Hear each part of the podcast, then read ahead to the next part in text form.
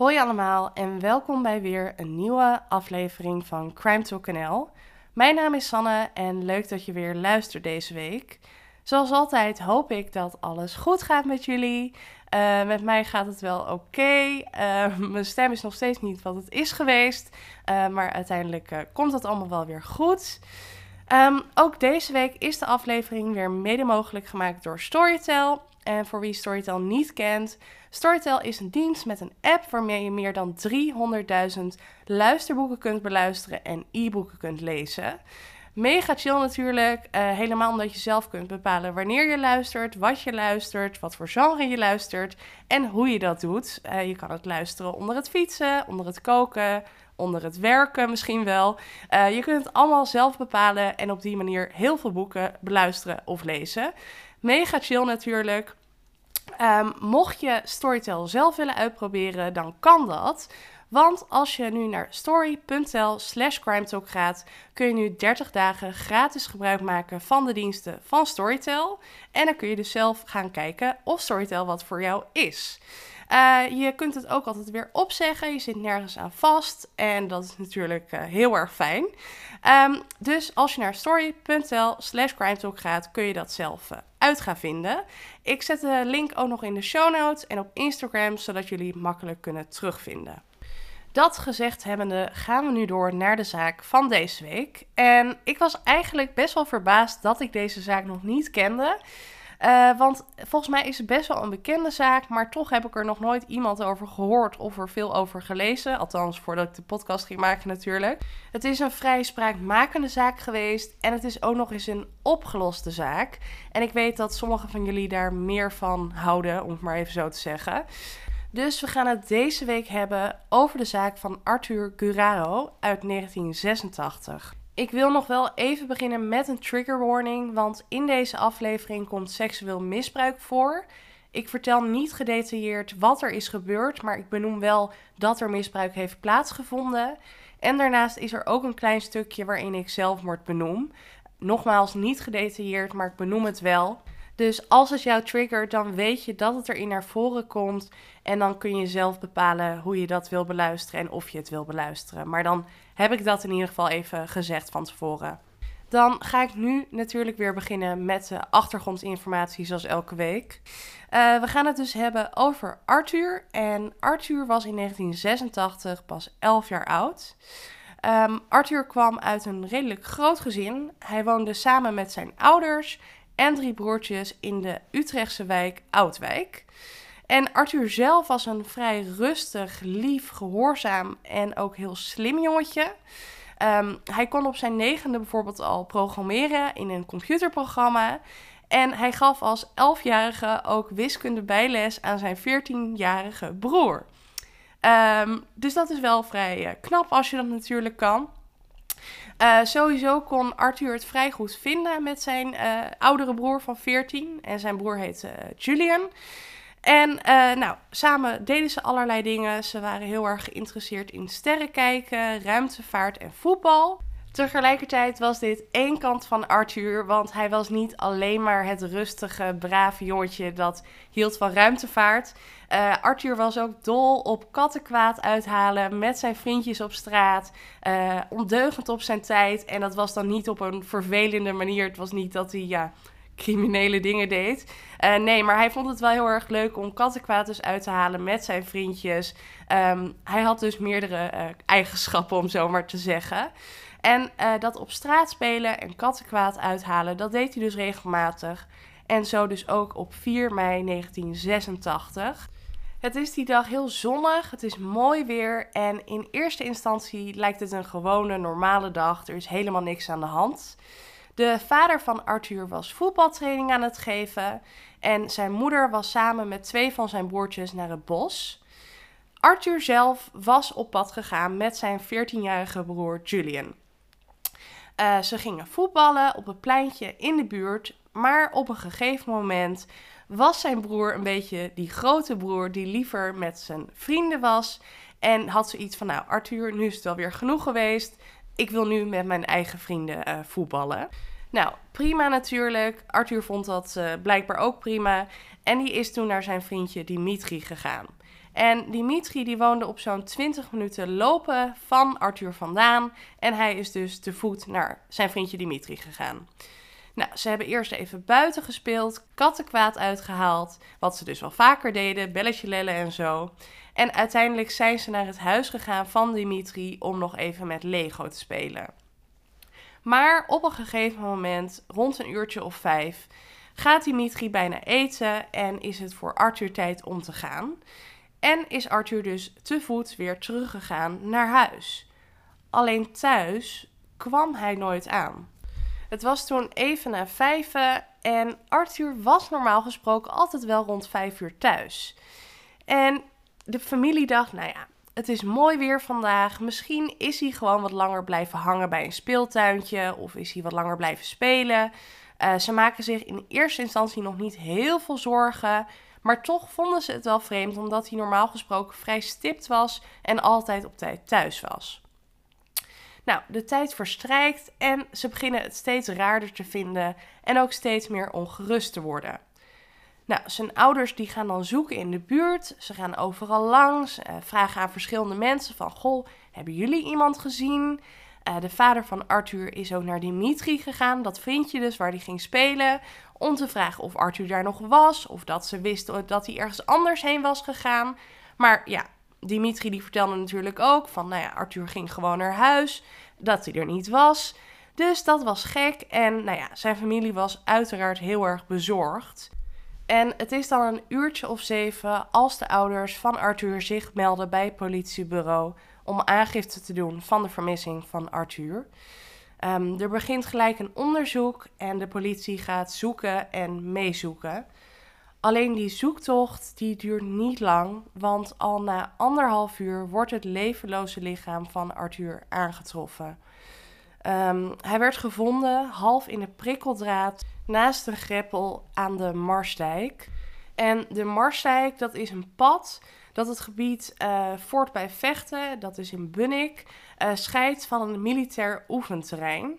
Dus dat is niet in Utrecht zelf, maar Bunnik dat ligt wel heel dicht bij Utrecht.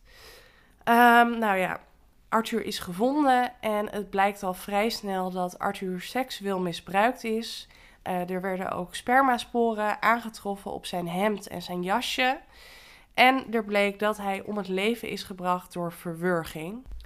Echt vreselijk om te beseffen hoe Arthur aan zijn einde is gekomen en wat hij heeft moeten meemaken. Uh, we hebben het natuurlijk gewoon over een jongetje van elf dat gewoon naar huis liep en waarbij het dan zo eindigt. Echt gruwelijk.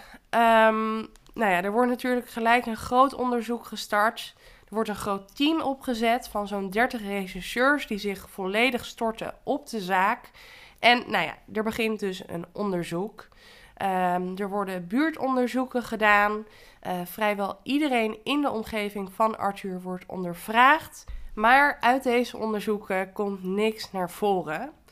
Uh, de politie is toen gaan kijken naar uh, andere zedendelinquenten. Dus dat zijn mensen die dus zedendelicten hebben gepleegd.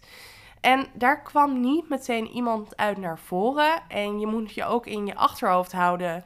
In 1986 waren de DNA-onderzoeksmethodes nog lang niet zo ver als dat ze nu zijn. Sterker nog, er kon helemaal niet veel gedaan worden. Maar er kwam toch iets naar voren uit dat onderzoek. Want de politie merkte op dat de persoon die Arthur had misbruikt dezelfde bloedgroep had als uh, een dader van zes zedendelicten uit 1983, dus drie jaar eerder. Nou, met alleen een bloedgroep, daar kan je natuurlijk niemand mee vinden of niet concreet iemand mee aanwijzen, want er zijn wel meerdere mensen met dezelfde bloedgroep. Maar opvallend was het dus wel. En de politie had daarom ook wel het vermoeden dat het wellicht om dezelfde dader ging. En daarom werd er door de politie een compositietekening verspreid van de dader.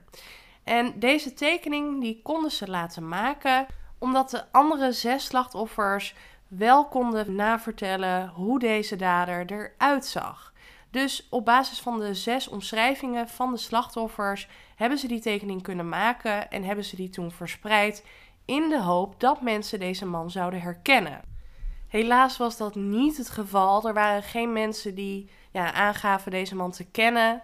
En uiteindelijk wordt eind 1987 het onderzoek naar de moord stopgezet. De politie had alle sporen nagetrokken, um, alle aanknopingspunten waren onderzocht. Maar er was niets meer dat ze konden doen. Uh, nogmaals, het was een andere tijd. Er waren nog niet veel mogelijkheden op het gebied van onderzoek. Dus zat er niets anders op dan het onderzoek te staken. Maar uiteindelijk wordt er in 2000 opnieuw naar de zaak van Arthur gekeken door een cold case team. En eigenlijk is dit wel iets speciaals dus, want het was een van de eerste cold case teams in Nederland. Uh, was dus best wel revolutionair. En de reden dat de cold case teams en de cold cases toen pas in opmars kwamen, was omdat er heel veel ontwikkelingen waren geweest op het gebied van DNA en onderzoeksmethodes. Dus zaken die toen, nou ja, in bijvoorbeeld 1980 niet konden worden opgelost, daarvan hadden ze zoiets van, nou, er zijn nu heel veel ontwikkelingen geweest. Laten we er gewoon opnieuw naar kijken. Want misschien kunnen we nu wel nieuwe uh, sporen ontdekken of kunnen we meer uit het onderzoek halen. En daarvoor vonden ze de zaak van Arthur dus een hele geschikte zaak. En daarom werd er opnieuw onderzoek gedaan. En het eerste wat het cold case team deed als onderzoek was DNA-onderzoek. En dan specifiek DNA-onderzoek naar het sperma dat op Arthur gevonden was. Maar ook onderzoek naar het sperma dat gevonden was op een van de jongetjes die dus in 1983 was misbruikt. En dat was een jongetje uit IJsselstein. En hij was ja, meegelokt door een man. Uh, hij vertrouwde het in eerste instantie. Maar op een gegeven moment werd hij bedreigd met een mes en is hij misbruikt. Maar ook op hem waren DNA-sporen achtergebleven en dat konden ze dus gebruiken tijdens het onderzoek. En de politie had dus al het vermoeden dat dit wellicht dezelfde dader kon zijn, omdat het dus ging om dezelfde bloedgroep.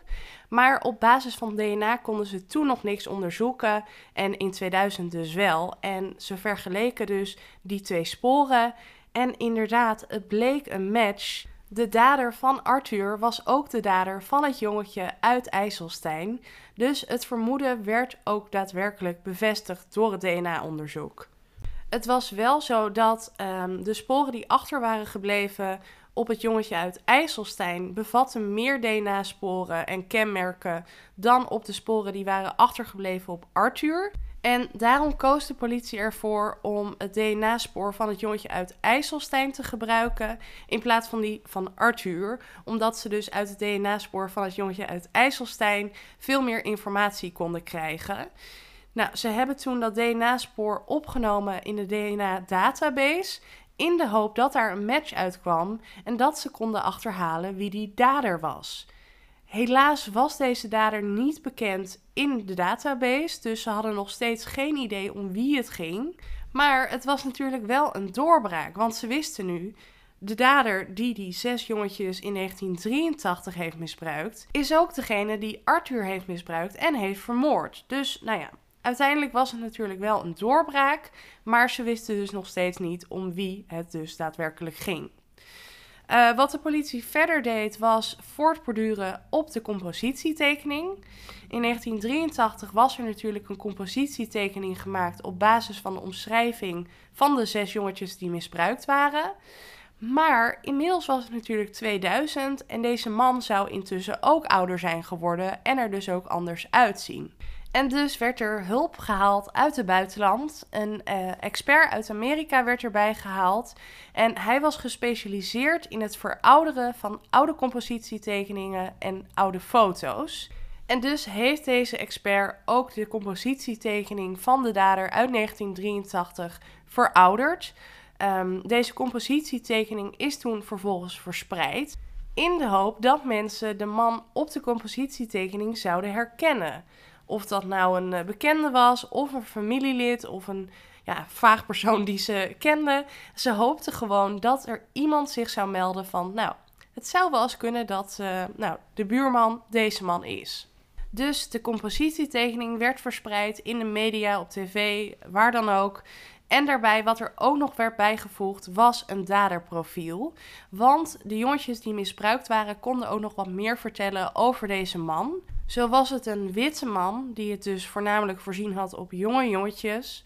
Ehm, hij had een typisch Utrechts accent en daarnaast droeg hij in vrijwel alle gevallen van het misbruik een rood vest met een rode capuchon. En wat verder ook interessant is, dat ze bij het daderprofiel vermelden, was dat het best wel eens zou kunnen dat deze man door alle media-aandacht die eraan werd gegeven, want er was echt veel media-aandacht voor, dat het best wel eens zou kunnen dat hij ander gedrag zou gaan vertonen. Het zou kunnen dat de dader ja, bijvoorbeeld schichtig gedrag zou gaan vertonen, dat hij zich opgejaagd voelde, uh, bangig werd.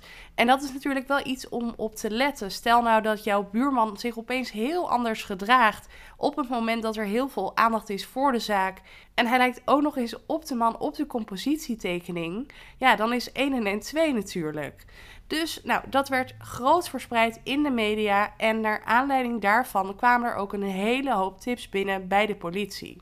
En al deze tips werden nagetrokken door de politie. Er zijn zo'n duizend mannen doorgelicht. Echt een enorm aantal natuurlijk. Uh, er waren een hele hoop mannen die eigenlijk vrijwel gelijk uitgesloten werden. Omdat ze bijvoorbeeld een alibi hadden. Of uh, waarbij de politie vermoedde dat iemand ze gewoon dwars wilde zitten. En daarom hadden gezegd van nou, het zou wel eens kunnen dat Pietje het was. Uh, dus een hele hoop mensen konden gelijk worden uitgesloten. Um, maar uiteindelijk heeft de politie bij 60 mannen gevraagd om DNA af te staan. Waarvan 54 mannen dit vrijwillig deden en daarom werden uitgesloten. Nou, dan bleven er natuurlijk zes mannen over die dat niet wilden, die niet wilden meewerken aan het DNA-onderzoek. De politie heeft toen op andere manieren deze mannen onderzocht. En ja, ook zij bleken uitgesloten te kunnen worden. En dus stond de politie weer met lege handen. Uh, ondanks alle inzet liep het onderzoek toch weer dood. Uh, er waren niet genoeg aanknopingspunten meer. En er waren ook geen mannen meer om te onderzoeken. En dat was wel een bittere pil, want intussen kwam 4 mei 2004 dichterbij. En dan denk je misschien: oké, leuk, wat betekent die datum? Dat is het moment dat de zaak zou verjaren. En ik heb wel vaker in mijn podcast benoemd dat een zaak zou verjaren. En dan krijg ik allemaal reacties van: Sanne, het klopt niet wat je zegt. Maar het is toch zo. Vroeger konden deze zaken wel verjaren. Inmiddels kan dat niet meer. Maar vroeger konden zaken dus wel daadwerkelijk verjaren. En dat kwam toen voornamelijk omdat alles gebaseerd was op getuigenverklaringen. En naarmate de tijd verstrijkt, worden ja, verklaringen gewoon minder betrouwbaar. En op een gegeven moment kun je daar niet meer 100% op vertrouwen, omdat mensen zich toch dingen anders kunnen herinneren dan het daadwerkelijk was. Dus vroeger was het zo dat er verjaring was. Tegenwoordig is dat dus niet meer zo en dat komt dus door DNA-onderzoek. Uh, want nu kun je makkelijk een zaak oplossen omdat je heel veel kunt bewijzen met DNA. Maar in de zaak van Arthur was er dus wel een verjaringsdatum en dat was dus 4 mei 2004. Er ontstond dus ja, tijdsdruk, want ze moesten dus de dader wel vinden voor die tijd, want anders zouden ze hem niet meer kunnen vervolgen. Nou ja, de tijd tikt door en de politie denkt, ja, wat moeten we nou? En uiteindelijk is er een soort truc uitgehaald door de officier van justitie. Wat was nou die truc? Um, de politie wist natuurlijk dat de dader van de moord en het misbruik van Arthur dezelfde dader was van de zedendelicten van de zes jongetjes uit 1983. Dus ze wisten wel wie de dader was, ze wisten wat zijn DNA was, ze wisten wat zijn bloedgroep was, Alleen wisten ze nog niet hoe deze man heette. En wat de officier van justitie uiteindelijk dus gedaan heeft. Ze heeft uh, een gerechtelijk onderzoek aangevraagd naar deze onbekende man. Wat niet heel erg gebruikelijk was. Het was een hele uitdaging om voor elkaar te krijgen. Maar uiteindelijk is dat dus goedgekeurd en verjaarde de zaak uiteindelijk niet op 4 mei 2004, omdat er dus als het ware gewoon een dader in beeld was waar onderzoek naar gedaan kon worden. En zo werd er dus tijd gewonnen en was er geen enorme tijdsdruk meer. Um, ondertussen stond het onderzoek dus wel op een laag pitje, maar er was nog wel iets wat de politie al die tijd in de gaten hield. En dat was uh, zelfmoorden monitoren. Een expert had namelijk niet uitgesloten dat het in het daderprofiel zou passen dat de dader wellicht uiteindelijk zelfmoord zou plegen. En uiteindelijk is het maar goed dat de politie dit nog altijd monitorde, omdat dit uiteindelijk leidde tot de oplossing van de zaak van Arthur. Want in 2005 is er een man die voor de trein springt bij het traject tussen Maarsen en Breukelen. En deze man was Joop L. En Joop L was een ja, vrij gerespecteerde voetbaltrainer bij USV Elinkwijk. En daarnaast was hij ook jarenlang leerkracht geweest bij basisschool De Waldhoorn in Zegveld. Dus op het eerste oog zou je zeggen, nou, dat is een hele betrouwbare man. Maar dan gebeurt er wat, want op 28 juli 2005 wordt Joop gearresteerd. Ehm, hij had namelijk in de zomer ongepaste en ja, seksueel getinte e-mails gestuurd naar jonge voetballers van de voetbalclub. Heel vreemd natuurlijk. En gelukkig zijn deze jongetjes toen met die e-mails naar de leiding van de voetbalclub gestapt. En de voetbalclub is toen vervolgens daarmee naar de politie gegaan. En uiteindelijk is Joop daarom dus opgepakt. Hij zit een paar dagen in hechtenis. Um, op een gegeven moment wordt hij voorgeleid. En daar wordt besloten dat hij ja, voorlopig gewoon vrij mag rondlopen. Hij wordt dus vrijgelaten. Maar na enkele uren al pleegt hij gelijk zelfmoord. Nou, de politie die monitorde dus al die zelfdodingen en ze vonden de zelfdoding van Joop vrij opvallend. En daarbij klopte van alles. Um, het Utrechtse accent, het uiterlijk van de compositietekening. Um, nou ja, hij had dus vergrijpen gepleegd met jonge jongens bij de voetbal. Uh, hij viste regelmatig op de plek waar Arthur gevonden werd. En toen de politie dus alles op een rijtje zette, hadden ze het vermoeden dat ze best wel eens te maken konden hebben met de dader van Arthur. Dus dat was veelbelovend. Alleen tegen de tijd dat ze die link hadden gelegd, was Joop al gecremeerd en kon er dus geen DNA meer verkregen worden van Joop. Dus ja, de politie die stond wel voor wat moeilijkheden, want ze hadden het gevoel dat dit echt de dader kon zijn en ze wilden echt DNA van hem verkrijgen. Maar ja, hij was dus al gecremeerd en daarom gingen ze op zoek naar andere mogelijkheden. En dat is uiteindelijk gelukt. En wat hebben ze nou gedaan? Ze zijn precies naar de plek gegaan waar Joop zelfmoord heeft gepleegd, bij het spoor. En ze zijn daar op zoek gegaan naar ja, bloed.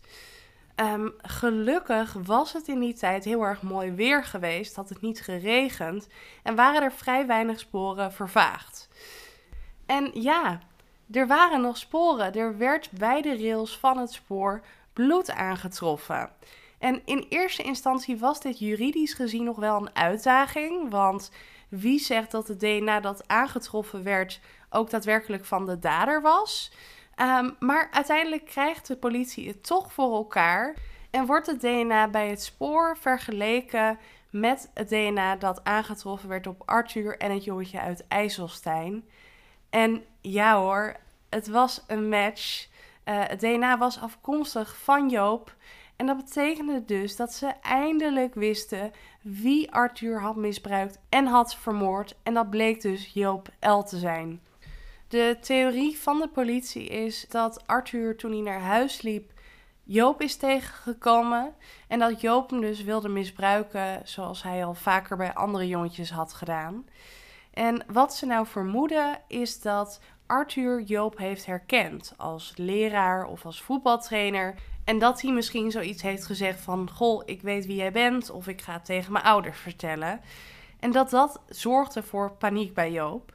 Want als je kijkt naar de andere slachtoffers, die leven natuurlijk allemaal nog. En Arthur is de enige die vermoord is.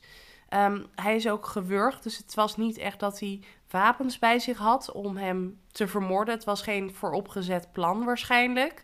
Maar waarschijnlijk heeft Joop het in een opwelling gedaan, omdat hij dus in paniek was en bang was dat het uit zou komen dat hij jongetjes misbruikt. Um, ook het feit dat Arthur is gevonden in het prikkeldraad duidt er eigenlijk een beetje op dat alles in haast is gedaan, in paniek. En nogmaals, dat het dus niet per se een vooropgezet plan was dat Joop Arthur wilde vermoorden. Maar goed, dit is natuurlijk slechts een theorie van de politie, want er is niemand die kan vertellen wat er daadwerkelijk is gebeurd. Want zowel Arthur als Joop zijn natuurlijk niet meer in leven. Uh, maar dit lijkt het meest aannemelijke scenario. En ja, het is natuurlijk oprecht echt verschrikkelijk dat iemand zoals Joop, die je zou moeten kunnen vertrouwen, omdat hij dus met kinderen werkt als voetbaltrainer en als leraar, dat hij uitgerekend kinderen misbruikt en dus ook vermoord. Echt walgelijk. Ehm, hij kon dus ook niet meer gestraft worden, maar laten we hopen dat hij eh, flink gestraft wordt uh, in de hel. Um, tegelijkertijd is dit wel zo'n zaak die uiteindelijk dus toch nog is opgelost. Uh, soms zeg ik natuurlijk in de podcast van, nou ja, laten we hoop houden dat de zaak ooit nog wordt opgelost, want de wonderen zijn de wereld nog niet uit. En ik denk dat dit wel een voorbeeld is van zo'n zaak. Een zaak kan na zoveel jaar uiteindelijk dus toch nog opgelost worden. En ik hoop dat dat bij dus heel veel zaken nog zo gaat zijn, dat er na zoveel jaar toch nog een oplossing komt. Ehm, de overleden persoon, het slachtoffer, komt er natuurlijk niet mee terug. Maar de familie heeft natuurlijk dan wel wat meer antwoorden. En de zaak is dan wel uiteindelijk opgelost. Um, ja, het is echt een vreselijke zaak. Het is vreselijk dat een elfjarig jongetje dit is overkomen voor helemaal niks. Um, ja, ik vind het echt afgrijzelijk. Maar uiteindelijk is het dus wel een soort van fijn dat ze uiteindelijk weten wie de dader is en dat de dader dus ook niet meer vrij rondloopt. Wat ik trouwens ook nog wilde vermelden en waarom dit dus een vrij revolutionaire zaak is. Uh, er zijn dus wel mensen die zeggen van goh, zou het niet standaard moeten zijn dat bij mensen die zelfmoord plegen dat er DNA wordt afgenomen?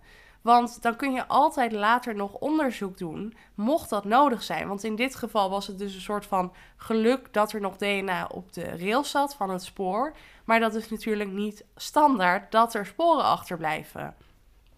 Daar is veel discussie over, maar dat is dus wel iets wat de zaak van Arthur teweeg heeft gebracht. En het is dus ook vrij uniek dat een zaak op deze manier is opgelost.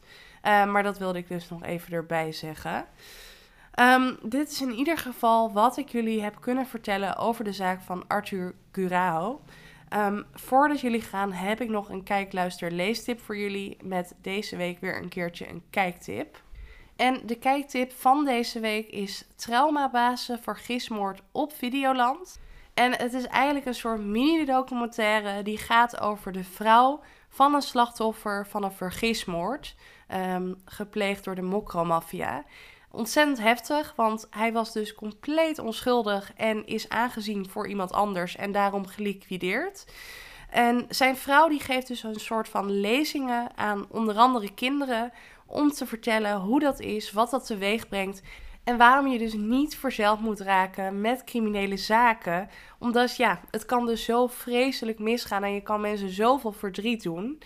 Um, ik vond het heel erg intens om te zien. Uh, ontzettend knap van zijn vrouw. Een hele sterke vrouw die uiteindelijk haar verdriet weet om te zetten in iets krachtigs. Het is vrij lastig om heel kort een beschrijving te geven. Maar als je geïnteresseerd bent in uh, ja, hoe het is voor nabestaanden, als je geïnteresseerd bent in de mokro-maffia, uh, dan moet je deze documentaire gewoon even kijken. Uh, hij duurt 29 minuten en staat dus op Videoland en heet Traumabazen Vergismoord. Uh, dus ga die even kijken als je dat interessant lijkt. Dan zijn we nu beland bij het einde van deze aflevering. beeldmateriaal zet ik natuurlijk op Instagram, crimetalknl. Volgende week ben ik er weer met een nieuwe zaak. En voor nu wil ik jullie heel erg bedanken voor het luisteren. Ik wens jullie een hele fijne week toe en tot horens.